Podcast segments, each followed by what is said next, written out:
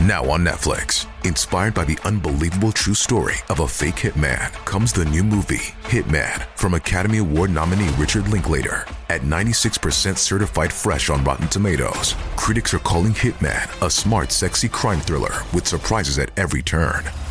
Starring Glen Powell and Adria Arjona. Hitman. Now playing on Netflix and in select theaters. Rated R.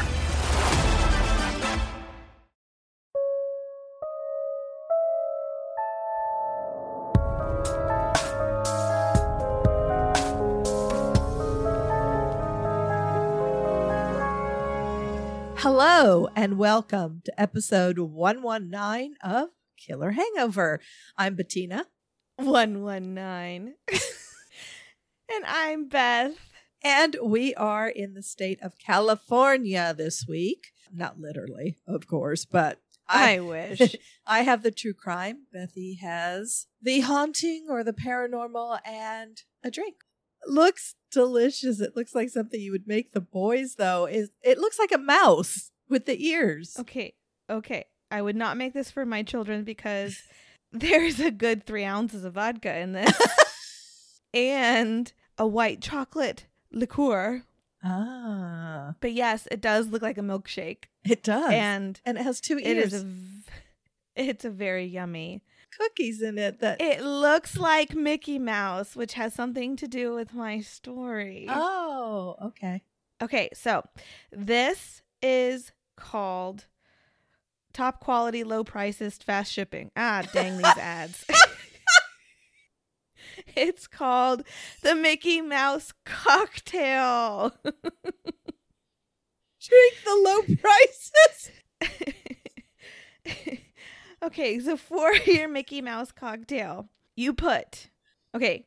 What do you want first? The ingredients or the directions? Let's just do the, ingredients. ingredients. You need three ounces of vodka, three fourths ounce of the white chocolate liqueur. Mm, how it how is that? I bet that's good just straight up.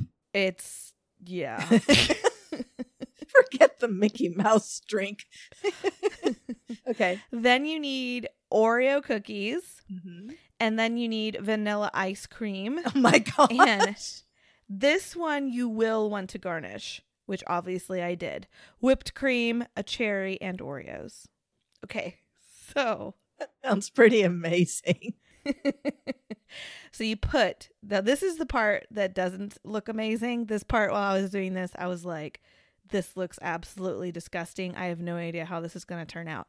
But you put five Oreo cookies in in like a jar or a glass of some kind, and you kind of and then you add the vodka in with the Oreos and you muddle them around. Ugh, And you just kind of like, yeah, Mush it 'em. looks really gross.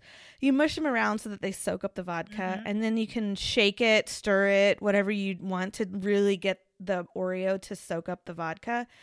And then you put this infusion into a blender, and then you add the white chocolate liqueur, the vanilla ice cream, and you blend it up until you essentially make this milkshake. oh. And then you put it into a hurricane glass or like a tall glass. Mhm. You top it with the whipped cream. And then you put the little Oreos there for the ears and then the little nose there, the cherry for the nose. Well, it's adorable. How does it taste? I mean, if you like Oreos and you like milkshakes, then this is the drink for you. and make one when your kids aren't around because mine definitely wanted to try it. So I had to make, I put Oreos and ice cream for them. There you go. Cheers. Cheers. Well, enjoy since we're recording virtually. Yeah, this is one you definitely are bummed you're recording virtually. Dang it. Why do you do these drinks when I'm not with you? Pretty yummy. I got this from the tipsybartender.com. And we've used them before, haven't we? I think so. Yeah. Okay, so you did the true crime. What are we talking about today? All right. Oh, wait. Just a reminder before we start, we did decide to do our episodes every other week, but but but but but but the episodes are longer and if you're just dying for us, you can find an episode every week on Patreon. But this has just really helped us with our schedules and all the kids and all. Mom's got another surgery coming up. Uh, there's just a lot of travel we want to do Holidays. for the podcast Yeah. holidays like there's just a lot going on so this has been a little easier for us because it is just us, Us. doing all this editing, researching. Man, we're like super women over here. I don't know about that, but this allows us to spend more time on research and working on things for the patrons and yada yada. But if you just like, golly, I just miss Beth and Bettina so darn much. I want to hear them every week. I need to hear them every week. You can join our Patreon because we will be putting out an episode there every week that we're not putting out an episode here. So this isn't exactly a bad thing. No, It's not like we're saying we're quitting. no, we're definitely not quitting.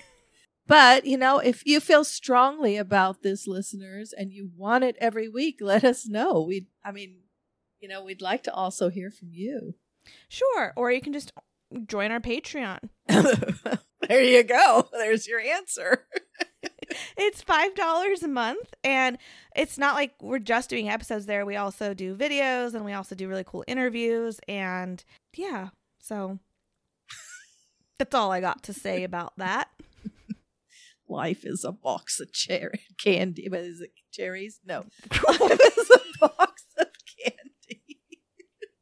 So, Mom, what are you drinking over there?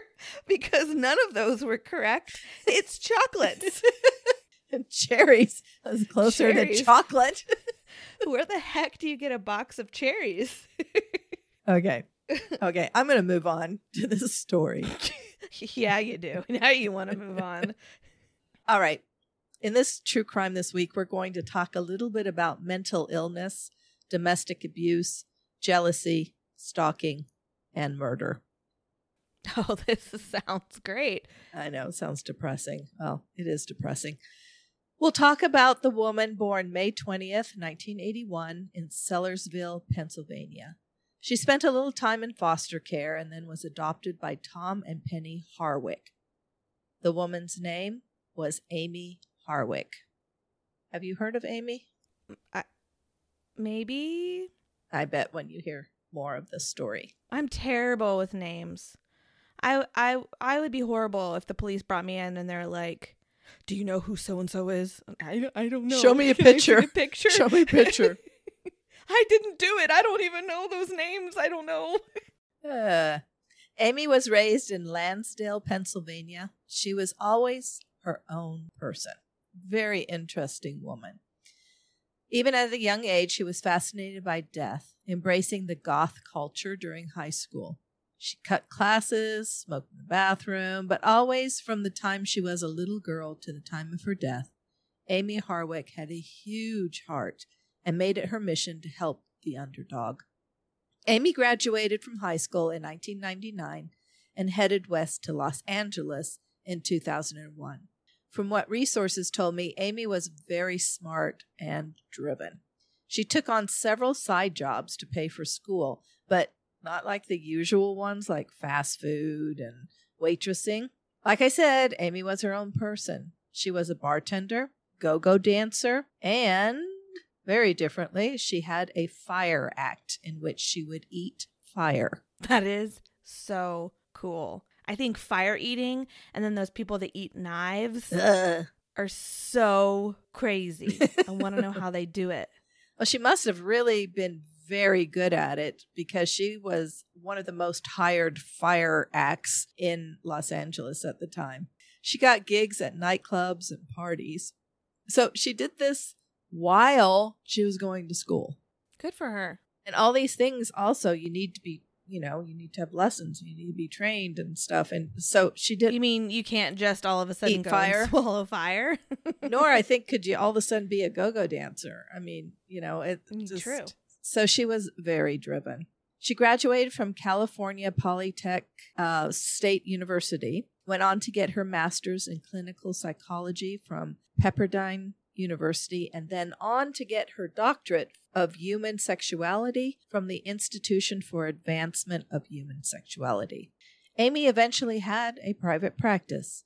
She was a family therapist and a couples therapist, but her primary interest was with working with women, especially those that have been or are marginalized, such as sex workers. Okay.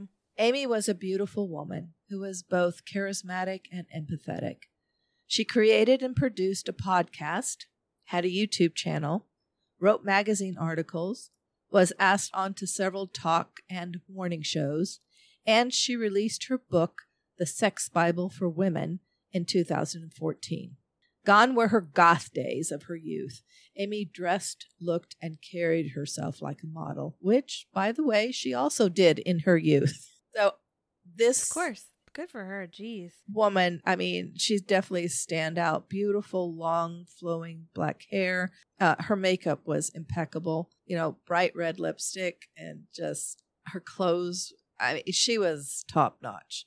Always wore high heels and just definitely stood out. She was her own person. She was, and always had been. Amy Harwick was a very accomplished woman with many followers and friends, but I guess no one can have everything. Amy's personal life, her love life, was not at the level everything else was. Amy had several relationships, but one stands out as being the worst. Amy and Gareth Pursehouse started dating in 2008 during her modeling years. Gareth and Amy had a fun relationship in the beginning. Gareth was quirky and funny. Friends of his describe him as being a definite extrovert. He was a software engineer, a photographer, and a wannabe comedian. Okay, so I've watched a few of the videos. Uh yeah, he failed at that one. Oh, mom. I'm sorry, he was not funny and the crowds didn't think he was funny either. I mean, he basically flopped. After about 6 months into the relationship, another side of Gareth started showing itself to Amy. The only thing at that time that friends noticed was that they saw less and less of Amy. Then they started noticing the bruises and the cuts.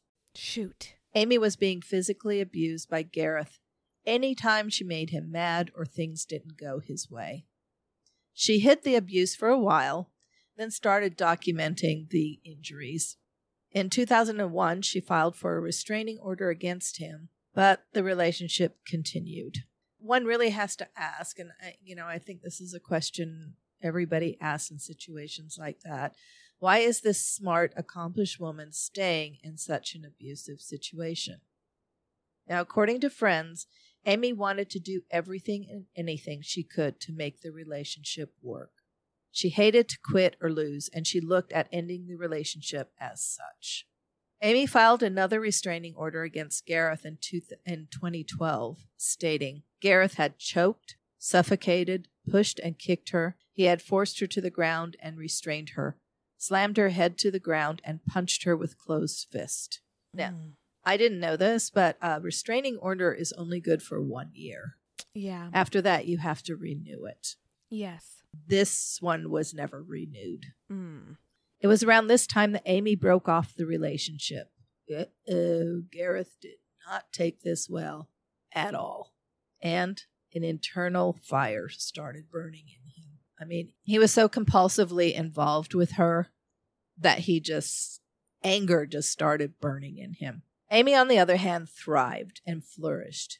In 2017, and this is maybe where you might have heard her name before, Amy met Drew Carey, a comedian and host of The Price is Right, at a Hollywood party.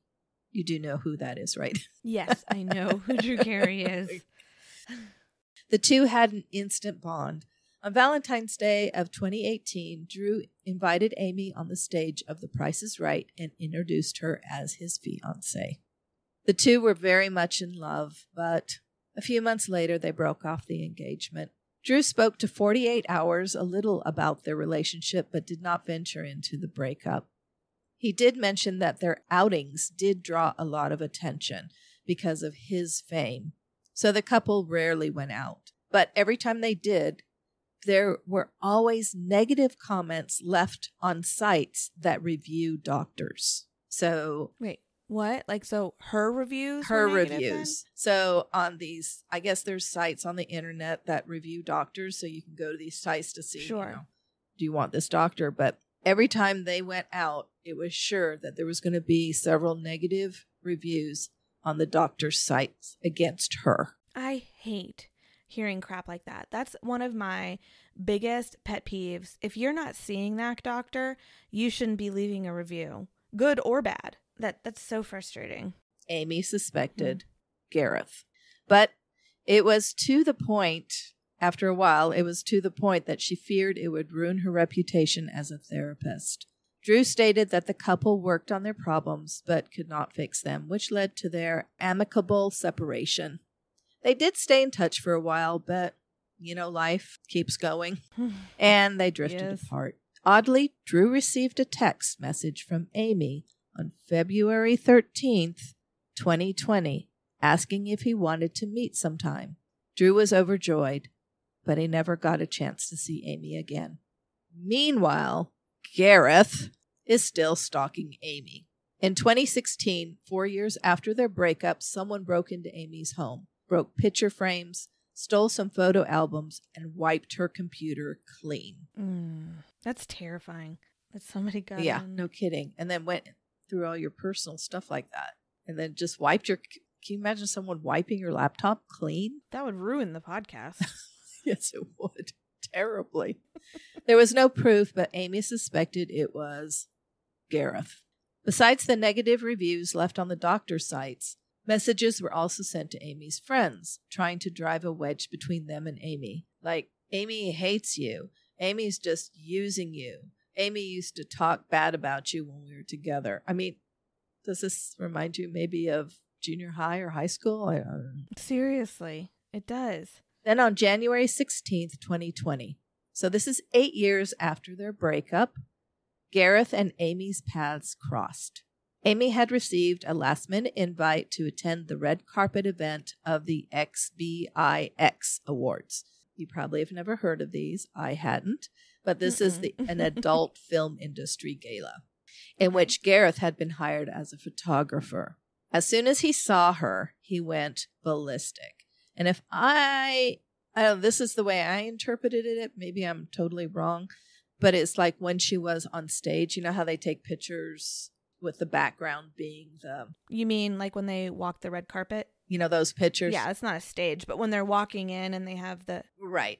But she was kind of in the lime. From what I read, she was kind of in the limelight at the time. Okay, getting her picture taken, not by Gareth. so it was her turn Right. to walk across. Mm-hmm. okay, he was not taking her picture. He was kind of in the background there as a photographer. He started shouting about how she had ruined his life when she broke off the relationship. What a horrible person she was. I mean, there was a huge scene. He was on the top of his lungs shouting at her from in the back. Ew. Then to top it off, he started sobbing and fell to the ground in a fetal position and started wailing. This poor woman. She had to have been so embarrassed. She's just like, what? But Amy, remember, she is, this woman must have had a total heart of gold. But intuitively, she went into therapist mode and pulled Gareth aside to privately speak to him. oh my gosh. I would have like run in the I other know. direction. As far away from him, let security pick him up and deal with him, right? Guess I have a heart of bronze. The two sat on a ledge and spoke for some time. I believe she did this actually twice during the event. Although she seemed calm and collected through the ordeal, Amy was spooked and totally shaken up. She insisted to her very good friend, Robert Coswell, that she share her phone location with him. She wanted him to know where she was at all times. She then ominously told him, quote, if anything happens to me, it's him, Gareth. Two weeks after the event at the gala, Amy called her parents with a request to have an open casket and an elaborate tombstone. What? She also started carrying pepper spray and increased the security at her house. Uh, he really must have said something that shook her. I mean, that is that's terrifying to be preparing yourself like that. I know, like, she calmed him down when she was talking to him. I mean, from bystanders. Sure, but she's also calming him down. But I bet you she's also trying to like read into where his stance is. And I think she walked away from that conversation being like, "Okay, yeah, he's in a really bad place. I'm in danger." Uh, she knew she was in trouble. She knew that he had escalated. Um, around this time is also the time that she sent that text to Drew saying that she'd like to get together. Mm-hmm. So, again, that was February 13th. Amy's friends told 48 Hours that Amy was scared. She was on the edge and feared for her life. On the evening of February 14th at 7 p.m., Amy and two of her friends went to a burlesque show in which another of their friends, Miss Tosh, was the lead act. This is a quote from 48 Hours. I could see them from the stage, said Miss Tosh. They were having so much fun. After the show, the four women took pictures together, and then the three left the theater and went to the Nomad, which is a nightclub. They hung there until about 12:18 a.m., took pictures, you know, just had fun. Girls' night out. At 1 a.m., Amy sat in her driveway and sent a text to one of her friends that she had spent the evening with asking for pictures of their night. That was the last anyone heard from Amy. Shortly after a call was placed at 1:14 a.m. to the police. So this is 14 minutes later. Okay. They arrived at Amy's Hollywood Hills home to find the therapist lying 20 feet below her third floor balcony, having trouble breathing. Mm. So she was still Oh alive. Police were immediately suspicious due to Amy's injuries and the discoloration around her neck. Amy was rushed to the hospital, and as she had always done, Amy fought to live, but this time she lost her fight. Amy died from her injuries at 3:26 a.m. Her home was now an active crime scene, and what a scene the detectives found. There had definitely been a struggle on the third floor living area, and that's where she had her bedroom, her balcony, her living area. Her space Okay. was up Okay. there. Furniture, pillows, things were just strewn all over the place. Lamps were knocked down. There was definitely a struggle in that area. There was blood on the bedroom door and the living room carpet. There was a trail of beads from the rosary necklace that she had worn that night. It trailed from the TV room to the bedroom to the balcony. So Oh, those beads kind of told uh, investigators the sequence of events. Sure. On the balcony itself, there lay a syringe filled with a brown liquid. So, what happened that Valentine's night? Amy had a roommate, Michael Herman, who lived in the lower level of the home. He stated that around 10 p.m., he heard what sounded like a plate shattering on the ground. Thinking Amy had come home and had dropped something, Michael went back to sleep. What the sound actually was was the glass of the French door being shattered as the intruder gained access to the home. Oh gosh. Michael was awakened again, this time shortly after one, by a scream. Now remember, she sat, she sent the text at one in her driveway. hmm So she was Right. attacked right when she, As soon as well, she walked in. walked in, but went up to her third level.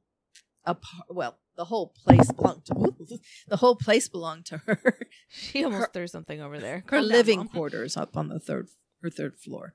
So she made it up there, but that's when the sound was the scream was heard. The scream was followed by bodies falling to the ground. There was another scream, but this one sounded muffled as if the person's mouth was being covered. And I'm sorry, but did the roommate go and check this out, or are they just sitting down there listening well, to this? he I think after the first scream, he recognized her voice, so he knew that there was a problem. This is just weird how this happened. Now he has I'm going to tell you up front, he has nothing to do with this. Oh, but- oh, I wasn't assuming that, but I just don't know why he wouldn't go check and make sure that she was okay at Well- least. Because it's not like this attack happened within 60 seconds where Well, he he of course got up, but he was searched all over for his phone. He couldn't find his phone because he was going to call police. And then he yelled upstairs, "Hey, what's going on?" or something like that. Mm-hmm. No answer, and he had to get to a phone. I guess they didn't have a landline. So he went into the courtyard to go through a gate. Uh, everything's stacked against this poor dude. Went into the courtyard to go through a gate to get to the neighbors' houses. The gate was locked. And this is a really, this is like Oh, a gosh. seven foot, seven and a half foot gate, like iron gate. So he had to scale that. And then he ran to two neighbors' houses. Neither one of them answered the frantic oh shoot. ringing of the bell or knocking or whatever he was doing. No one answered. So then he's like running down the street, probably to go to another neighbor's house, and he sees a man walking towards him. This is random man taking a walk at a little after one in the morning. So he runs up to him and asks for his cell phone, which the man gives him, and he calls 911. The police came immediately. So this is now 1:14 in the morning. That's not a heck of a lot of time. That's 14 minutes from when she That's 14 When? minutes. after she placed her phone call. So she placed her phone or her text. She placed her text, which probably took what two minutes or so. I don't know. I'm a slow texter. Um, and then got out of the car, walked through the house. So we're talking around take three to five minutes off of that 14 minutes until she Mhm. made it up to her third floor living area. So that leaves you with even less time. That leaves you with like 10 Yeah, minutes for all of this to happen. Yeah. Which is a long time in the gist of things, though. For Amy is a very long time. And for this poor Michael who's like scurrying to call get a phone. Yeah, I definitely didn't mean to blame him, but I was just curious. Like, there was another human being in that house. I wondered what I wondered what he was doing. Yeah. So, I mean, he did call 911 and uh, when he could. Because of the many defensive wounds on Amy's body, investigators knew that she had fought like heck to ward off her killer. The autopsy reported petechia around and in Amy's eyes, as well as the injury to her neck, indicating strangulation.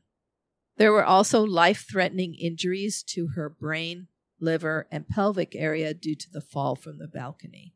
A DNA was found on and under Amy's fingers, as well as the French door and the bedroom carpet, which was analyzed. Shortly after Amy's death, her friend Richard Coswell went to the police, indicating that investigators should look at Gareth Pursehouse. After looking into Gareth, it only took a few hours before he was arrested for Amy's murder. We're talking Oh, boom, boom, boom. Yeah. A year after his arrest, in September 2021, a preliminary hearing was held. The evidence against Gareth was extraordinary.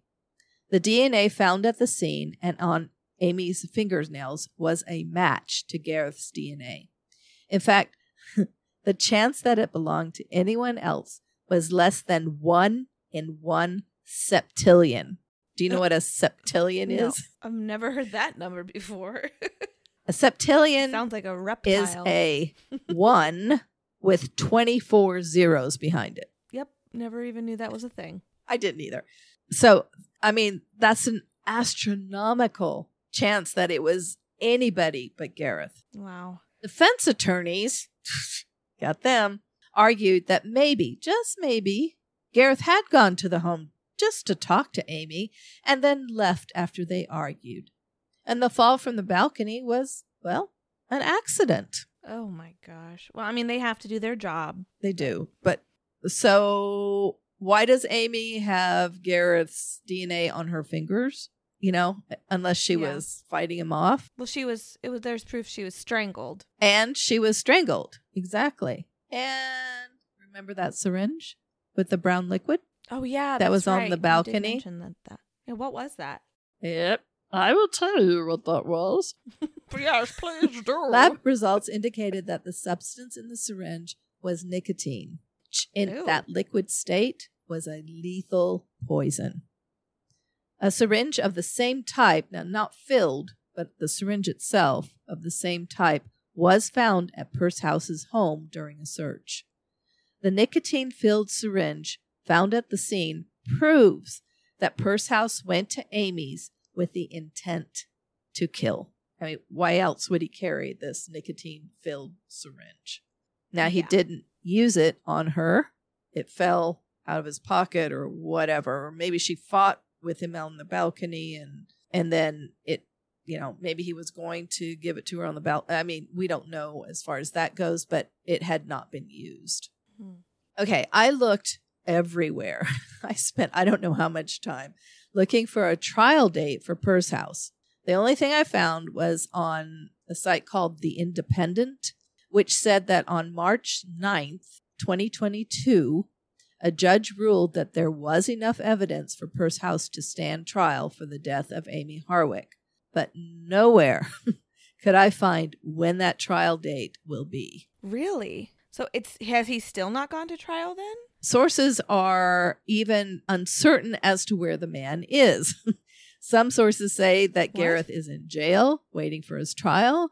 Others say he's out on bail awaiting the trial. Well, that's a little scary. Why did you choose to tell this story? Well, he's under watch. I mean, he's being watched. If he's out on bail, I'm sure he has a ankle bracelet on or something. But I don't even. I don't know. I kind of don't think that they would let him out after this. I, he's a sick individual. I mean, yeah, he's I mean, mentally he's being charged for m- right. murder. Like that. That's a. That's not really. I would assume that's not really something that you can go ahead and head home.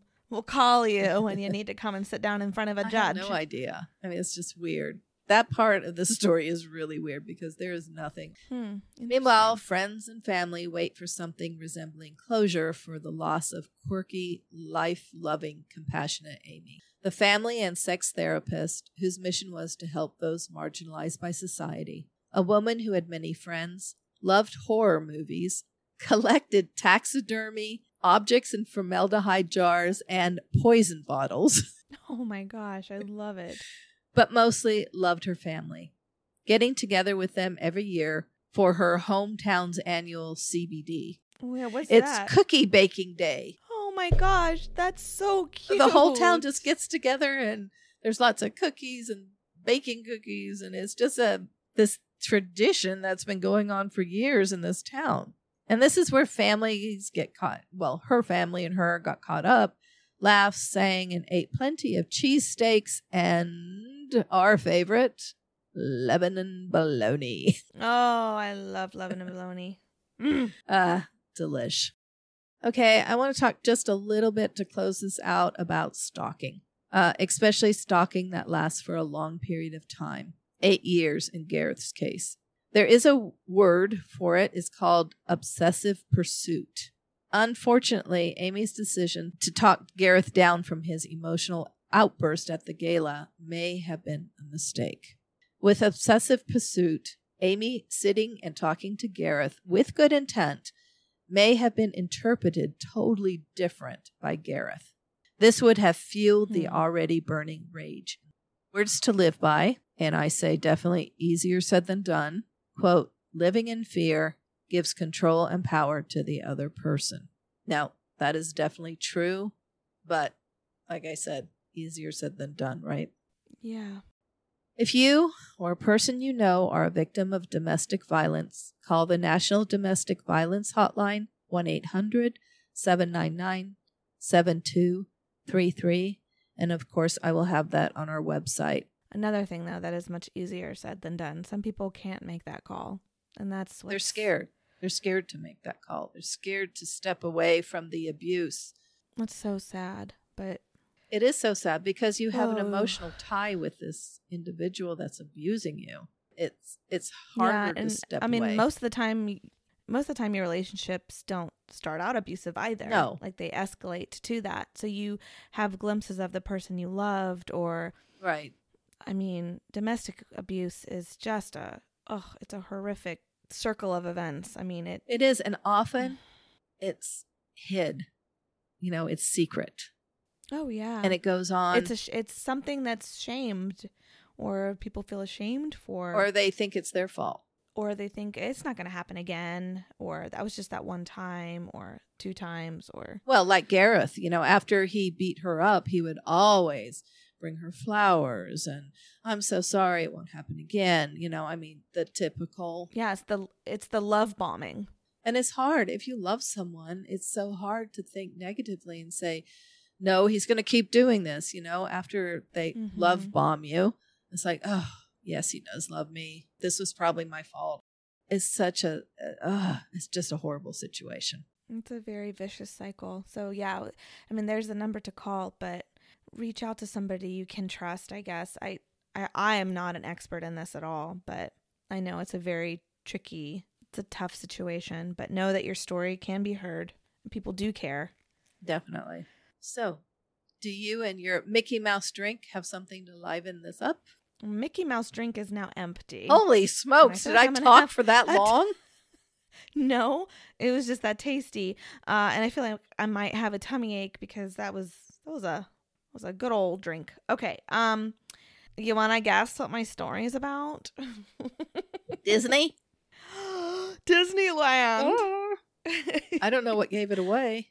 I'm so Uh, I, smart. I mean, that was such a great, great guess. So, yeah, we're going to lighten it up and I'm going to share some stories about Disneyland. okay. I always get the two confused. I so- know Disneyland is in Anaheim and Disney Yes. World is in Orlando, but I always, when I'm talking about them, get them confused. Well, there's actually there's more than just the California and Florida parks. There's also parks in Tokyo, Paris, Hong Kong, and China. I know. It's crazy. So there's a total of 12 parks. wow. But yes, Disneyland is in Anaheim, California, and it first opened in 1955. So Disneyland is the only one that was designed and built under the supervision of Walt Disney himself. Oh, but Disney World wasn't? No, it's the only of the Disney parks that he oversaw. Okay. Bit of trivia. I had no idea. He was a dad who took his daughters to many amusement parks as they grew up, and he was like, uh, "Hey, I could do this, and I could do it much better." And honestly, I think he was right. I love myself some Disney. I know. I love Disney World. Uh, now, he already had his studios at the time, so he was already the Mickey Mouse King. Mhm. But there was like a lot of fans that would write to him and be like, "We want to come toward the studio. We want to come toward the studio." And he's like, "How much fun is that really going to be to come to Burbank and come to a studio? Like, how much fun is that really?" Right. But I do want to do something for these people, so let's create like this magical place, a magical amusement park. So they broke ground on their 160 acres outside of Anaheim in 1954, and they unveiled the park on a special TV production on July 17th, 1955. Wow. So it only took them a year to put this park together. It's amazing. Yeah, Amazing park. Yeah, and they didn't like have all of it done, obviously. They knew that they were going to add. continually grow to it. Uh-huh. And he actually originally really wanted the park to be right across the street from the studio in Burbank. Oh. But it would have been really small. So that's why he got the 160 acres instead. Disneyland is the most visited of all the Disney parks, though. And I actually read that since its opening date to December of 2018, there had been over 726 million visits. Wow. Yeah. But opening day of Disneyland didn't go as well planned as you may have thought. I mean, today there's like not a fly buzzing around you, the trash never smells, everything is just seamless in Disneyland, right? Opening day did not go so seamlessly. Fun fact, but it was 101 degrees Oh, on no. opening day, and the city was in a plumber's strike Oh no. They were like, we don't really, you really can't have a lot of toilets open and you can't have a lot of water fountains open. So I don't even think there was many water fountains open at all. There were like tons and tons of traffic delays to get to the park, which meant that many of the top talent that were supposed to come and perform that day didn't make their show on time. So then Oh. you have People-. Really upset because they're not seeing their performances they're supposed to see. They're sweltering in the heat. They have no water It was a and they can't go pee. Oh, it was a total mess. They ran out of food at the park. And then I guess because it was so hot and the asphalt was so new, women's high heels Oh, were sinking into the new in. Oh asphalt.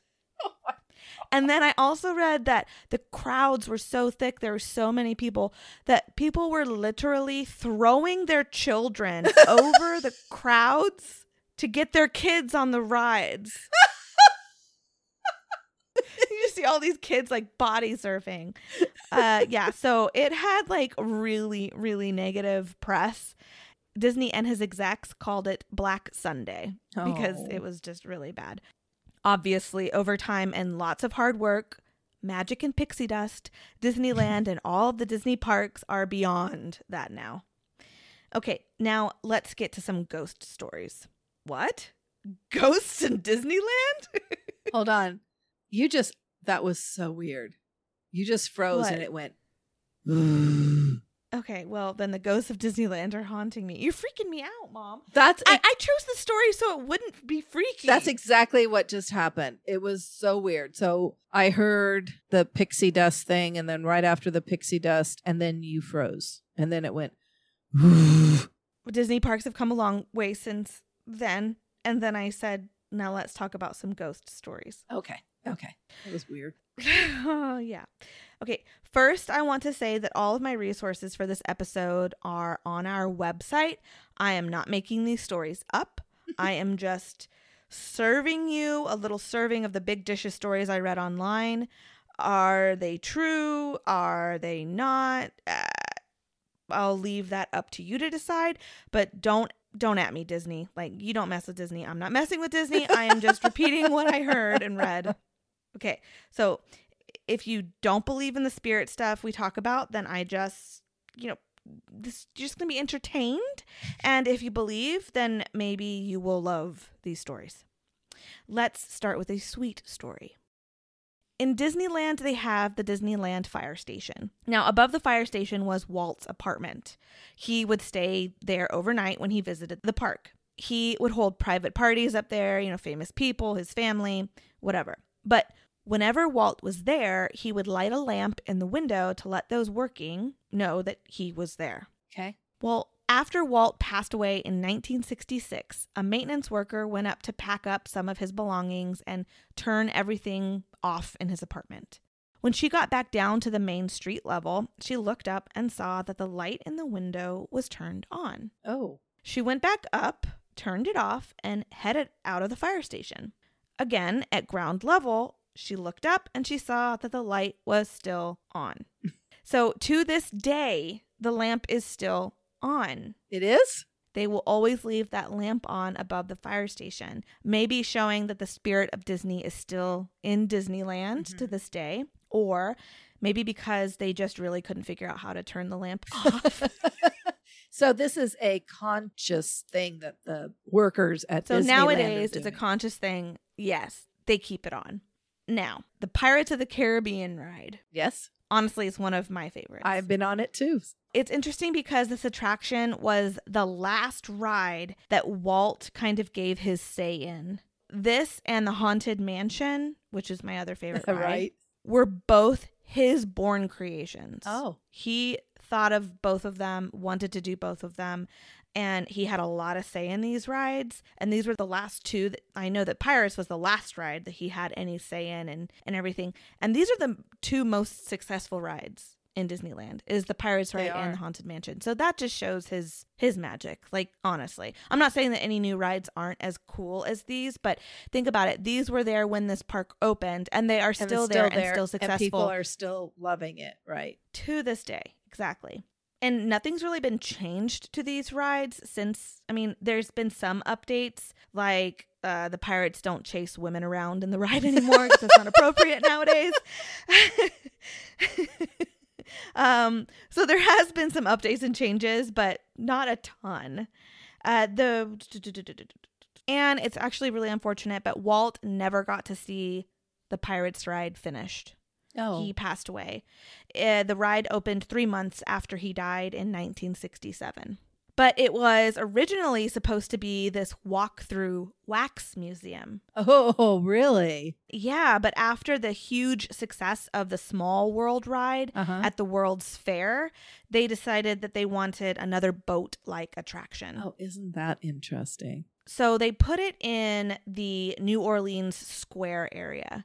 And they were going to name it the Blue Bayou Lagoon, is what they were going to call it. And then I think the pirate idea kind of stemmed from that. Mhm. And they used Jean Lafayette, who fought with the US Army in the Battle of New Orleans, who was a pirate. And so then they used that and kind of made it into this pirate ride. Okay. And then when Disney World opened in 1971, they didn't put the pirate ride in Disney World in Florida because they're like, this isn't really a new thing here. We're right on the Caribbean. We already have a lot of pirate stuff out here in Florida. So they didn't put the ride there when they opened.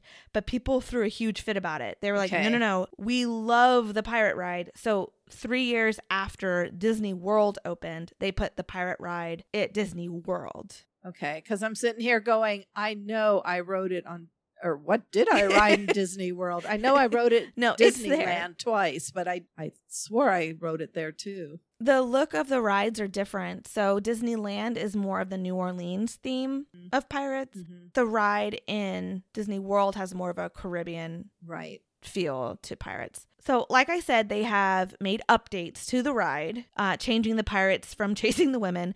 Uh, they also added. That's Uh, horrifying. oh my gosh. Well, the animatronics are chasing the women. They're not Oh. actually chasing you. Oh, jeez. I was like, wait, the animatronics are not scary, mom. No, as you ride the ride. Guys dressed up as pirates with swords chasing you as you're stuck in your boat. No. oh, mother. Um, but since the success of the Pirates movies, they've also changed it to kind of match the movie now. So they have the visual of the Black Pearl and then Johnny Depp's character, Jack Sparrow. He's in the ride now because the movies did so well. uh-huh. Actually, they had a character of Jack Sparrow that used to walk around the parks, just like, you know, Peter Pan or Aladdin, like everybody, Right, all the yeah, yeah. princesses. They had a Jack Sparrow character that walked around, and apparently he looked just like Jack Sparrow. And let's just say they didn't have this character for very long because the reactions and the interactions from the women guests gave this character uh to, yeah it didn't really match the whole wholesome family vibe that disney parks wanted to keep so they didn't have jack sparrow as a character for very long I would have definitely tracked him down.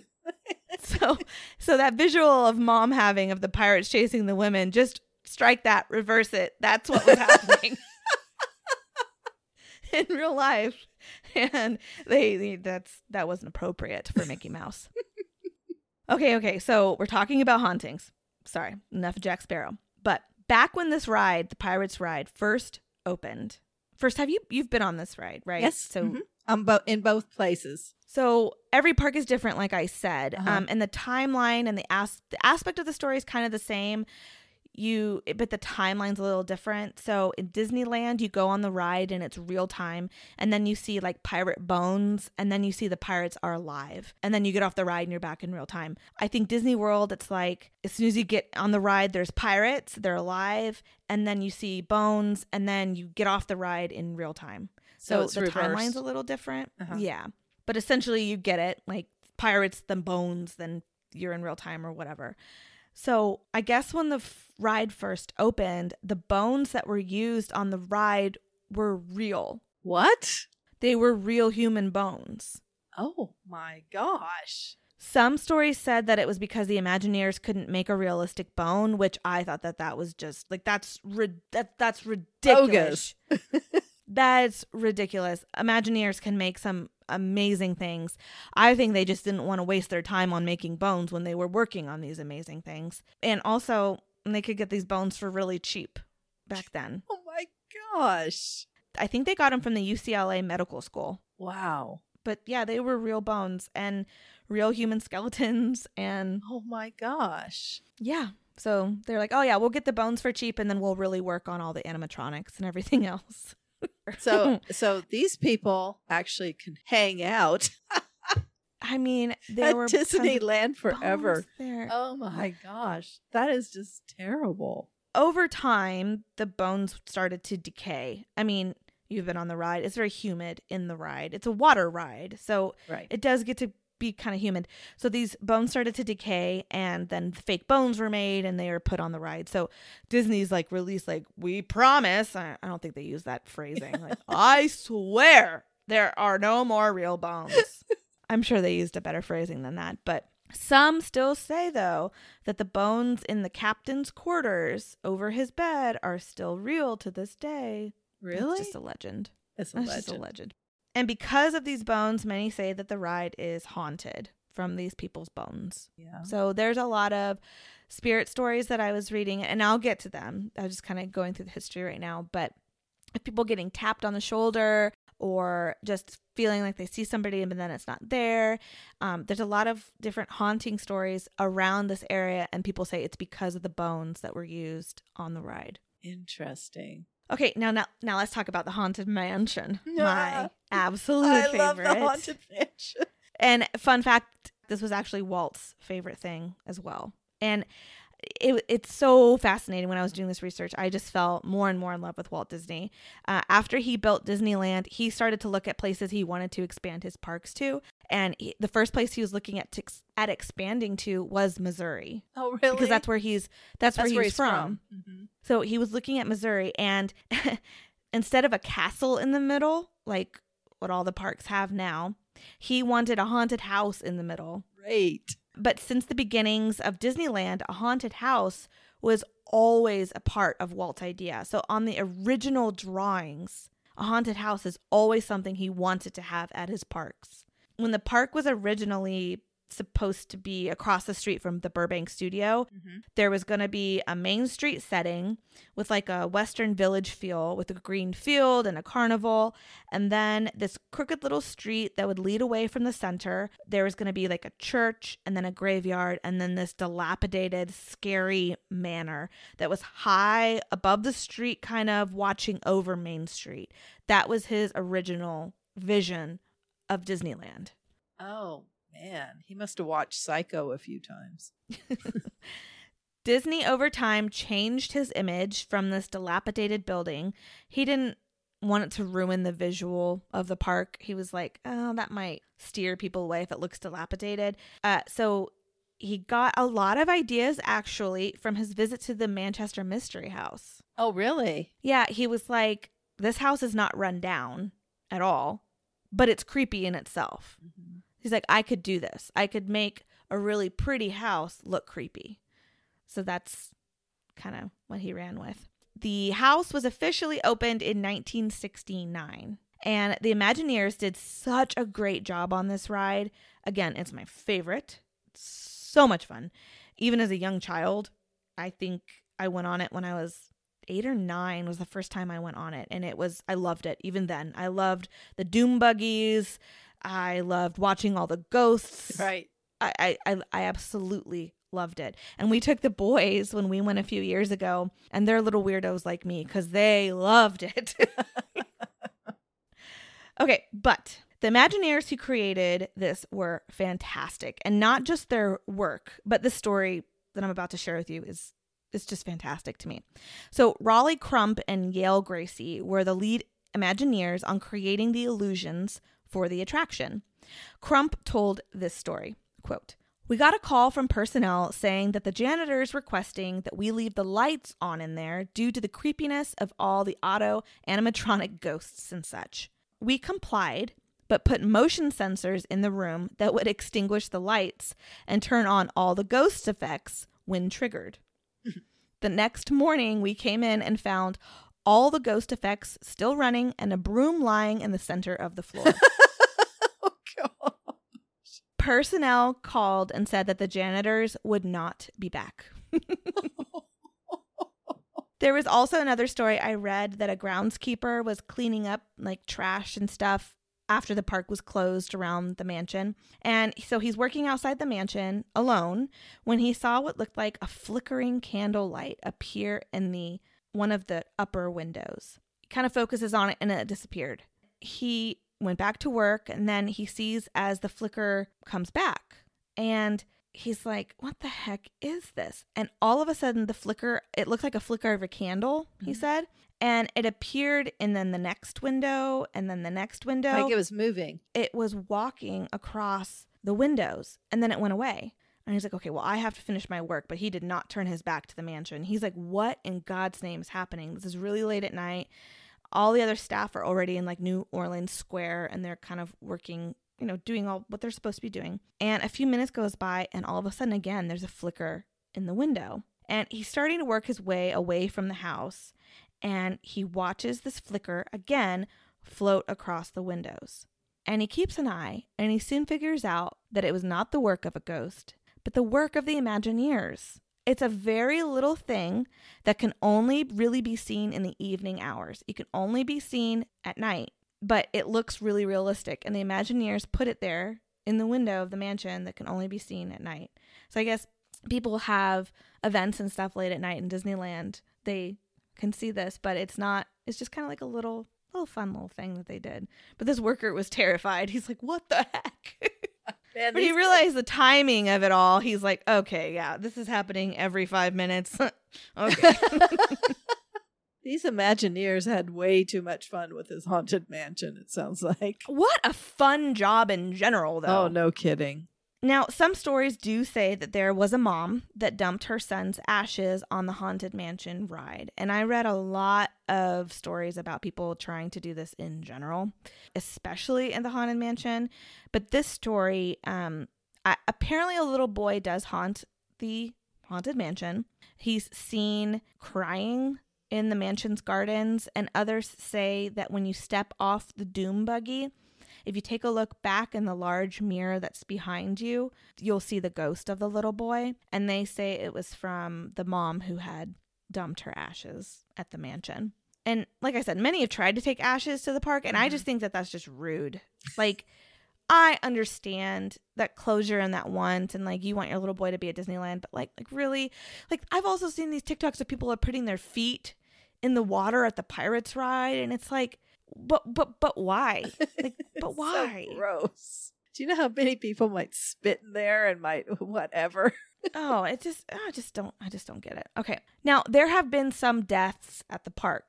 Although, of course, this isn't the image that Disney wants to get around, and it's not like advertised or talked about at all.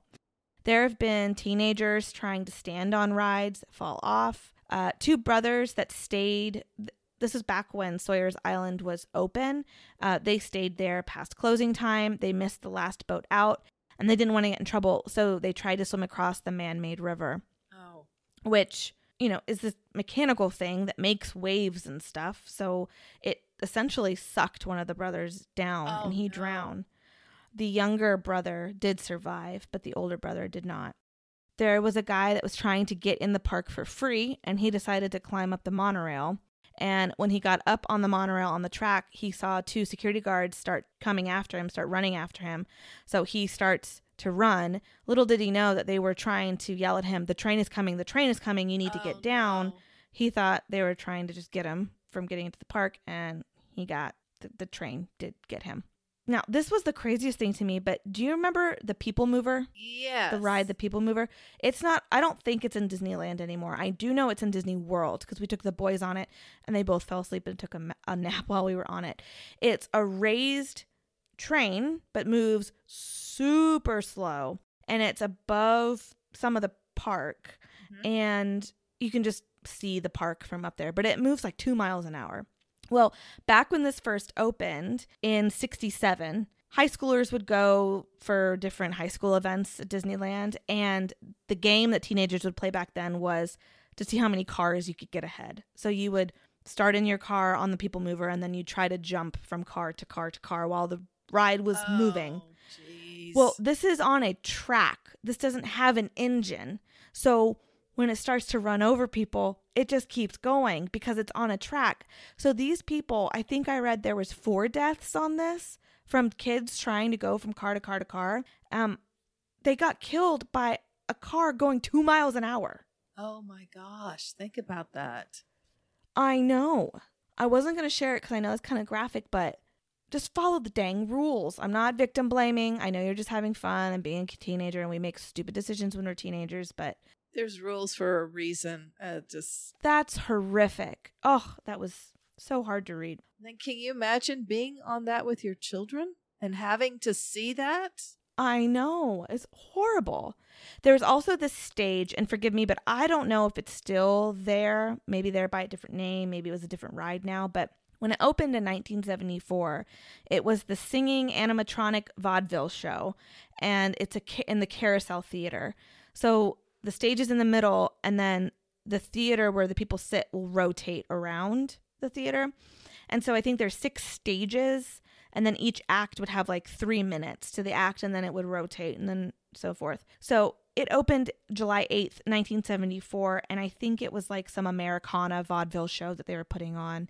But this young 18 year old who worked for Disneyland when everything went dark and the stage was rotating, she got caught between the sturdy wall and the rotating stage. Oh, So it and the stage is made to move over a hundred people, so it just crushed her, and she screamed, but people thought it was part of the show. yeah, they didn't. Oh, And her name, her name was Deborah Stone. I did get her name, Deborah Stone. Now as we've learned from all of these 119 episodes we've covered, my opinion of hauntings has kind of changed over this time and all the stories we've covered. Mm-hmm. From the beginning to now, it's really changed. Like, yes, I think tragic events can cause hauntings, but I don't necessarily think that it's these people that haunt, but more their energies. That being said, think of all the positive energy that's left at a place like Disney World. So I don't think these ghost encounters are people themselves, but it's more just the energy. This is my opinion, but it's more of just the energy that was left there. So, say Deborah, this poor woman that was squished, like, I'm not saying it's Deborah there. It could also be her energy, could also be at her family home or with her mother or with the park. I don't think it's like her body, her person is stuck at this park. Does that make sense? Mm-hmm. I just, that's my opinion has just changed so much. But I think when there's a tragic event, there's an energy left there. And so when you come across like these intel- intelligent spirits though that answer you, that I still don't have an explanation for. But why do I think Disneyland is haunted? Not because of these tragic deaths, but because there's so much energy that's left there. Well, That's just think opinion. about the residual energy that we've talked about in hotels and stuff.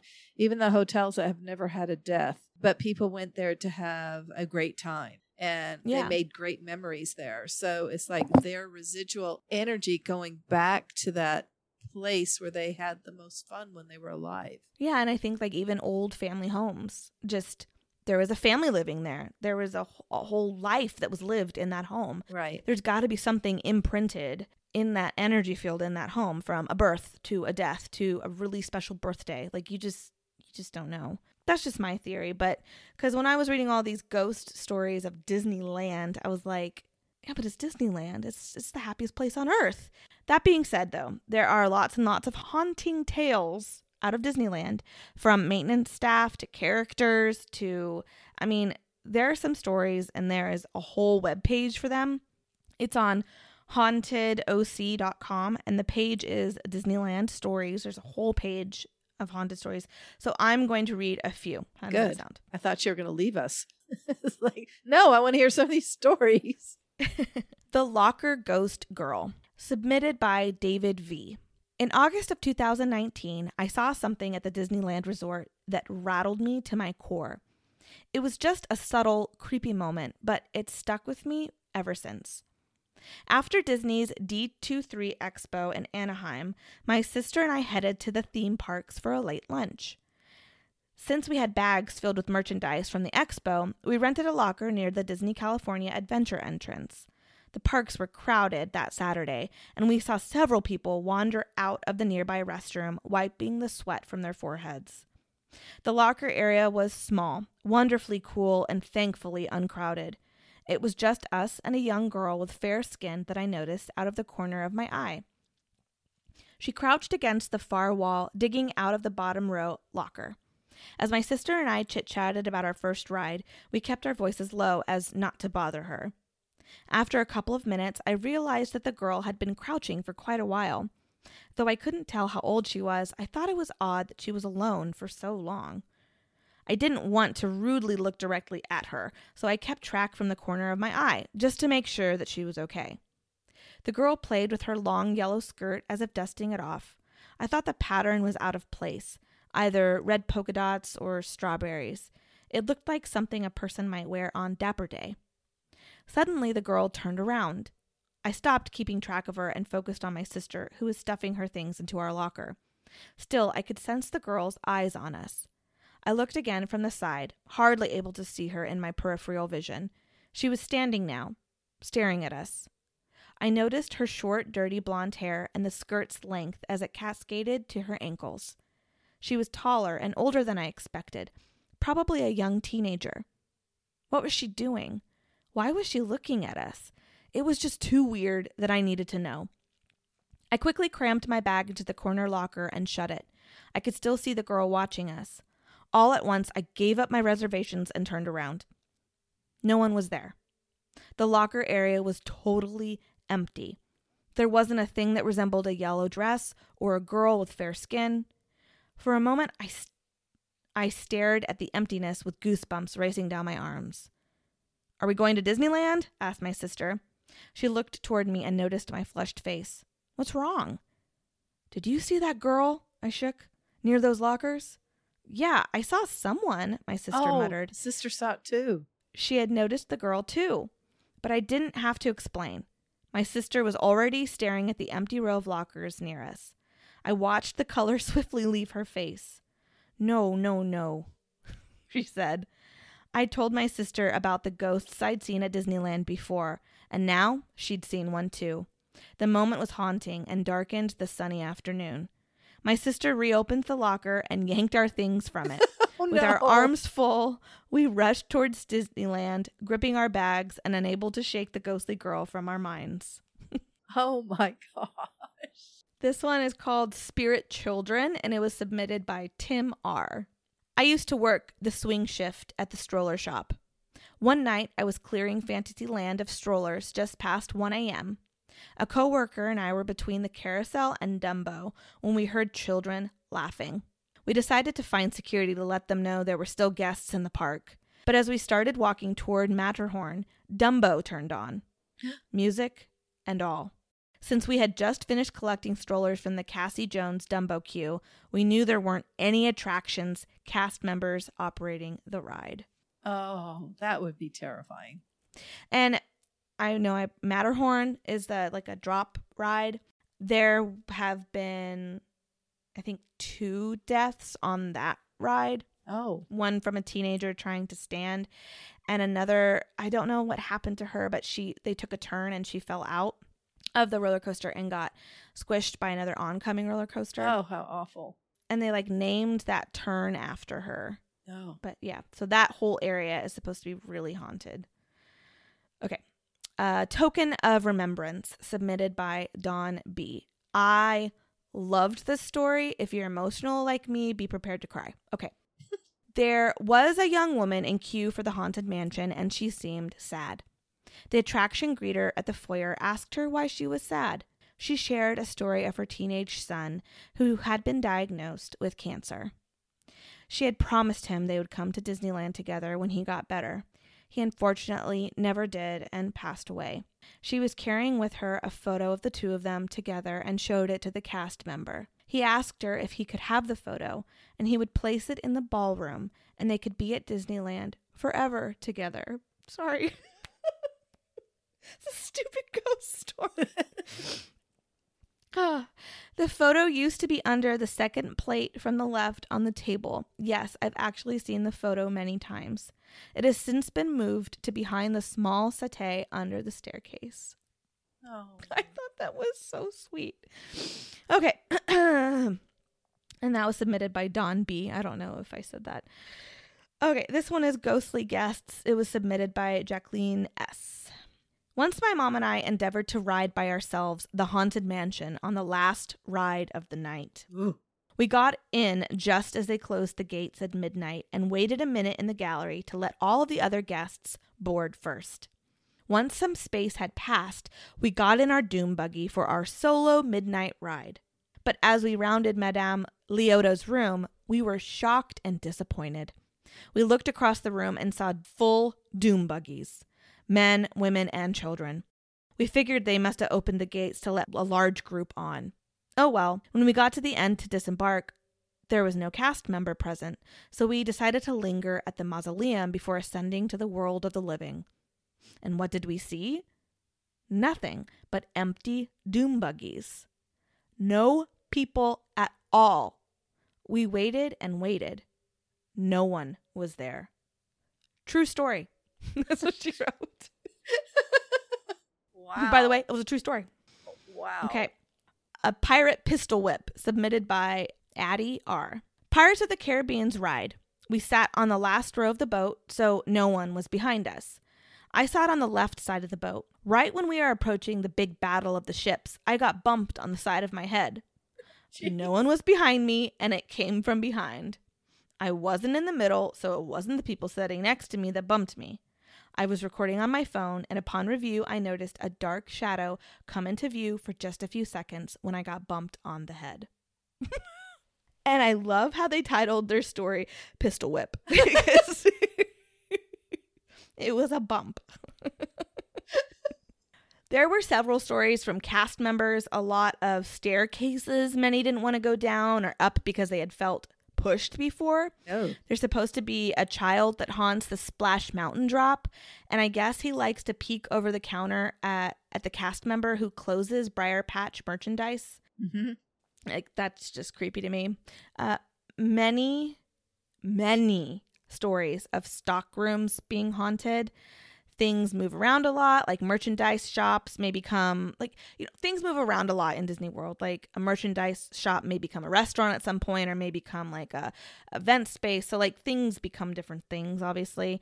But like a a lot of stock rooms that used to be maybe something else. Like there's a stock room apparently where there's always a chef scene Oh. because that used to be like the back kitchen space of an old event space.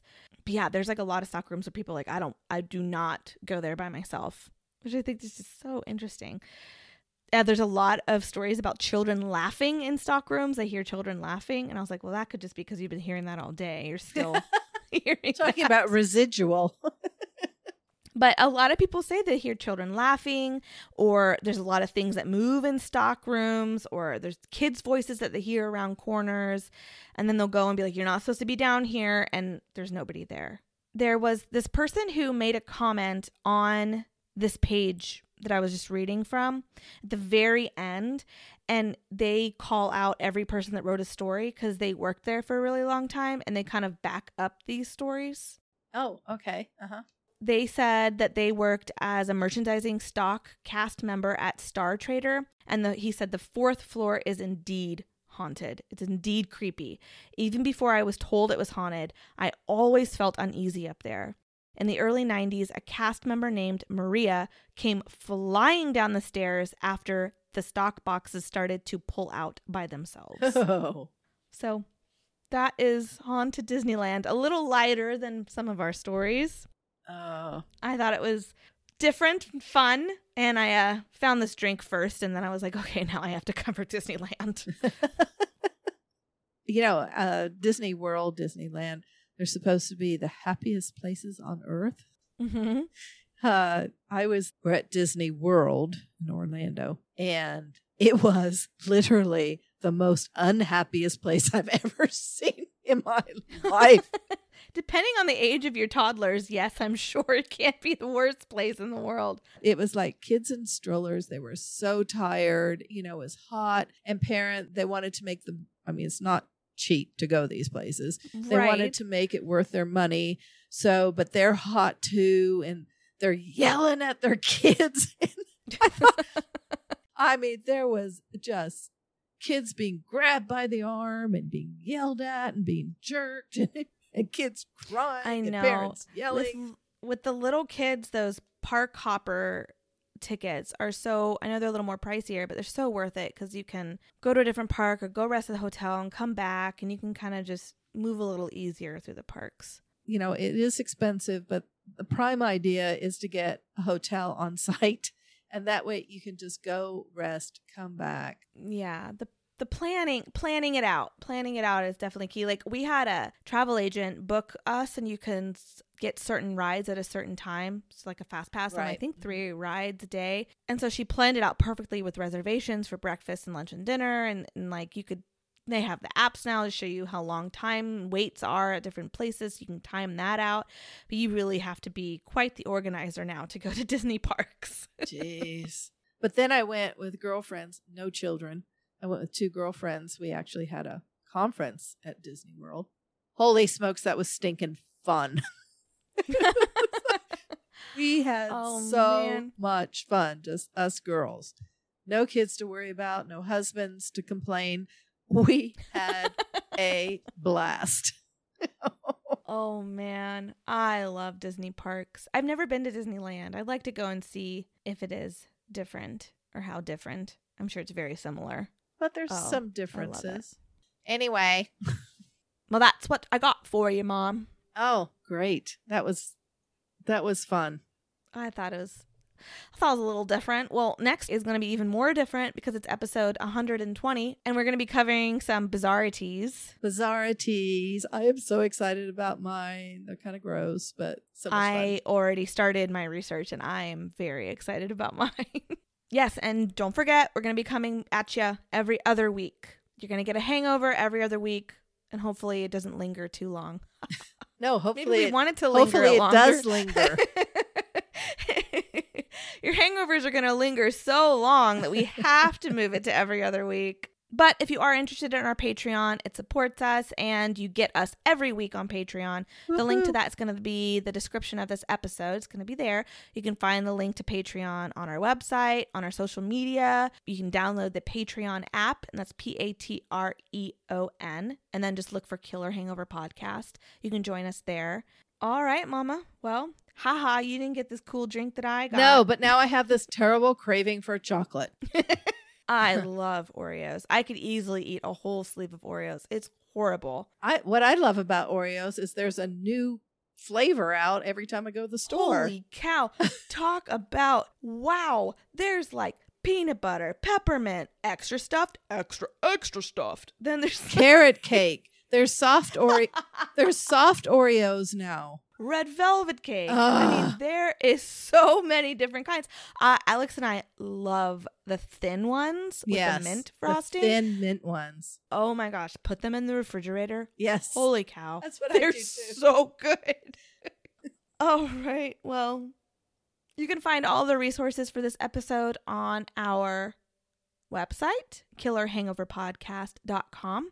You can find us on Facebook, Instagram, TikTok, all the good s- social media stuff. Follow us, like us, review us. We appreciate that a lot. a lot.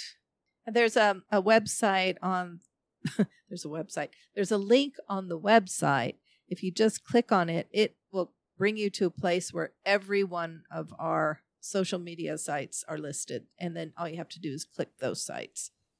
Yeah, that link is actually in the bottom description of this episode. You just click it and it'll you'll find links to our Venmo if you want to buy us a cocktail, our Patreon, our website, Our YouTube, our Instagram. I mean, it's just, different ways to listen to us. Yeah, I have all the links there. So there are many ways to find your hangover for the week, for the day, uh, for, for the, the hour. oh, this is a good one, Mom. It was fun. Cheers, Mama. Cheers. Love you, kid.